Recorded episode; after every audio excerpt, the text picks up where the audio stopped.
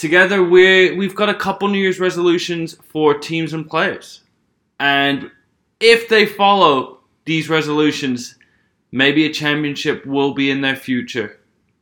I think hopefully, right? It's like uh, you want to gain 50 pounds. You start going to the gym maybe a couple days in January. You fall off a little bit.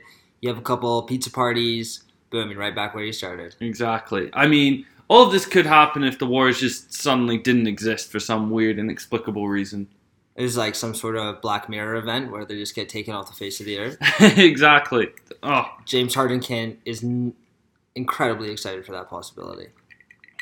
all right. Do you wanna do you wanna start off with the resolutions today or what? I would love to start off with the resolution. So my 2018, I'm going to go ahead and uh, supplant my resolutions for for these franchises here. And what I mean by resolution is these are the things that they have to do in order to achieve their ultimate goal of winning a championship. But it's not you know two years, three years from now. This is what they can do right now. So without further ado, the first New Year's resolution goes to the Los Angeles Lakers who I think a lot of people expected to be a not a uh, not a contender by any means this year, but I think a lot of people were potentially slotting them into maybe the eight seed. They were very high on Lonzo Ball. They had you know a lot more players than they've had in the past, kind of coming out of that Kobe era, coming into the new uh, running gun young Luke Walton Lakers team. However, things haven't quite gone as expected here, and I think that the New Year's resolution for 2018 for the Los Angeles Lakers is to shut out the noise and go all in on Lonzo Ball and the man himself, KK Kyle Kuzma. Your thoughts? The Lakers' situation and their season as a whole has been like a weird, unsatisfactory reality TV show. They start off, they were my League Pass team. They still might even be my League Pass team. They had high hopes, new draft picks, the the Lonzo Ball microscope upon them. But they were playing exciting basketball and they were middling around, maybe sneaking into a playoff spot, even though no one really believed that would happen. And now it's come to the point in which they have the second worst record in the NBA behind the Atlanta Hawks. And the tough situation with all of this is that they don't even hold the draft rights this year. So there is no incentive to tank, yet they're still falling apart. So I agree with you that they must decide now with what players they want to go and stick by or build a foundation around for the future. But I have a couple caveats in this in this uh, resolution you proposed because the one person that has impressed me the most throughout the entire year has been Brandon Ingram. Okay. Brandon Ingram was it's the all too quick bust reaction that people had to him last year. He was still a noodle out there. And he he had a horrible season. He had a 44% effective field goal percentage. He, uh, he was averaging 9 points, 4 rebounds, 2 assists. By all measures, for the number 2 pick in the draft, that, it, that doesn't cut it. Yet this year, he's already improved exponentially as a scorer, as an offensive threat as a whole, slightly as a shooter. He's still struggling from three point range, and as a defender. And he's now averaging 16, 5, and 3 on a 46% effective field goal percentage. So there's already such a drastic improvement from year one to year two. This guy was, some people ranked him above Ben Simmons in their draft board. The guy was an out and out talent, and I think he's proving he was very timid. You could see he was uncertain. I mean, he's a young guy. He played one year freshman basketball for Duke, and then he got thrust in the NBA with the Lakers. But he's already taken strides towards becoming that all pro talent that everyone thought he was going to be, the, the KD light. So I'm I'm I'm incredibly perplexed as to why you'd rather build around Kuzma and Lonzo Ball.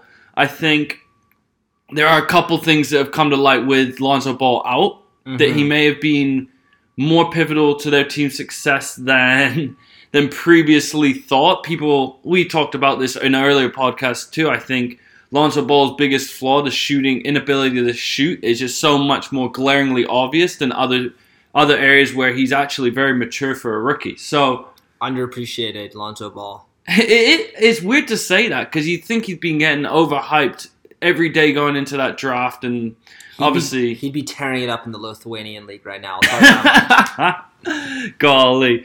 So no, I agree that they need to pick Kuzma, Ball, but I'm adding Ingram in there as the people to build around. So here's the thing.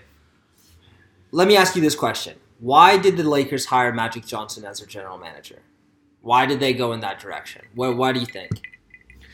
I mean, the disarray that revolved around the um, the Buss siblings. Sure, but what what do you think Magic Johnson has that It's no the star NBA power. It's to bring back Yeah. the stars to the Lakers. yeah, But this is the real issue I have with the whole Lakers situation and where they are at this point.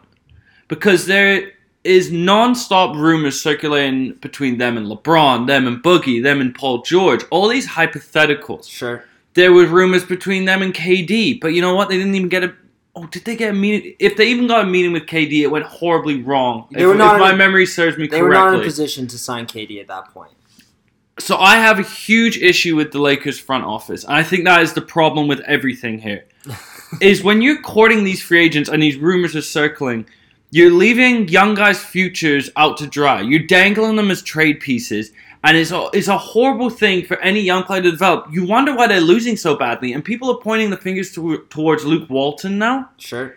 But why would they point towards it? What what incentive does Julius Randle or Jordan Clarkson have to play night in night out and all uh, pro level? Because Because they're getting paid. They get paid millions of dollars a year to be professional I understand that. I understand that, but that's also saying like, oh, well, a professional player gets millions. Why? Why do, can they complain and talk about social rights, social movements? No, no, no, no, no, no, no, no, no. That is a weak comparison. They should play their hardest night in, night out because they get paid to play their hardest. You don't come to work every day. Okay, say, you go into work every single day Yeah. with the rumors that you're going to get shipped off uh, Manitoba to con- conduct your, your business. See how motivated you'd be when every single week you think you're playing good basketball. You pay me four million dollars a year, I'll live in Prince George. I don't care. but what I'm saying is this: you have this tool in Magic Johnson that really no other team has. No other team has Magic Johnson to go ahead and meet free agents to get people to come to LA, as if people needed more incentive to come to LA. You have these two incredibly exciting players that have taken the league by storm this year. Brandon Ingram, yeah, sure, he might be a really, really good player. He might be a four-time All-Star. I really, I it's impossible to say at this point. But what you just said and giving your young players confidence is exactly what I'm saying. Go to Lonzo, go to Kyle, and say, look, you guys are my guys, and we're going to try and get you all the help you can get. What's the point of having Brandon Ingram and Paul George on the same team? because in this league, at this era, there's nothing more valuable than versatile wings. But Brandon Ingram struggles so badly in playing defense. Like I don't think I don't think his value to the team exceeds the potential of getting some of these free agents. And if him and Julius Randle and Jordan Clarkson and these guys are unmotivated, well, guess what? You're going to be even more unmotivated when you go and play for Atlanta next year. He he is motivated. I don't know. There's no way that they're trading Brandon Ingram. They've taken him out of any trade talks the entire offseason before after a horrible campaign. Now he's showing development. There's no reason in my mind why they would trade him. I agree with you that you they need a clear I- identification of which players they're going to move forward with. And maybe this year is an assessment period. But what they've done, everything they've led up to where they are now, has been awful. Yeah. And I understand what you're saying. Okay, Julius Randle and Clarkson, you should still be playing, balling out, even though your future is in doubt. well, you're but playing for for, them- contracts. I, I okay, I understand that too. But they were both leading one of the best benches in the league through, throughout the start of the season. Okay. And then still, there's no support behind them.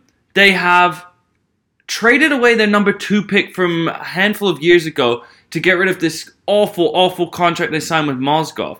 They Yeah. still have this weird, crappy contract with Luol Deng that's going to be a hiccup for any kind of crazy free agent moves that they could make. Yeah. And the biggest thing with this whole situation again is that with no incentive to tank, this year and the performance they put out on the court, the product they put out on the court, that is your recruitment tool towards free agents. And sure, Magic Johnson is a hard person to say no to. You get in there if you're Paul George and you're an LA native, it's going to be incredibly hard to turn down the history, the legacy, and Magic Johnson, st- Magic Johnson staring you in the face and getting you on board of the Lakers franchise. But nevertheless, they're playing so badly, and their players aren't proving. Why would you want to go there when you're playing with the current MVP and the level of basketball that OKC are playing at this point?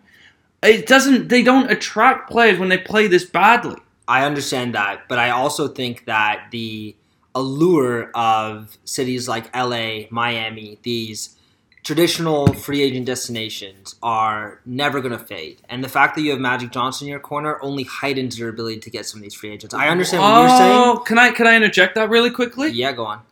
What free agents have signed with New York lately? I don't know if New York. Well, New York, I think was an interesting one because they were so they were so um, diseased by institutional Okay. failure with Phil Jackson. So I would say Okay. them and what happened with the Lakers after Kobe left. Okay. those were kind of the Okay. two What most toxic what free agents did Miami get this offseason? Miami got zero free agents, but And they locked themselves into Olynyk, James Johnson, Tyler Johnson. I, I disagreed with the moves that Miami made, but they still get the meetings. And I think that is still an indicator that people are still interested in going to Miami. It's the Pat Riley factor, it's the Magic Johnson factor. What I'm saying is if Paul George, when Paul George, I should say, comes to meet with Magic Johnson and Rob Pelinka this offseason, what is Magic Johnson going to say to him to try and get him to come to LA? Is he going to say, you can come play with Julius Randle? Or is he going to say, you can come play with Lonzo Ball? Because I know what I would say.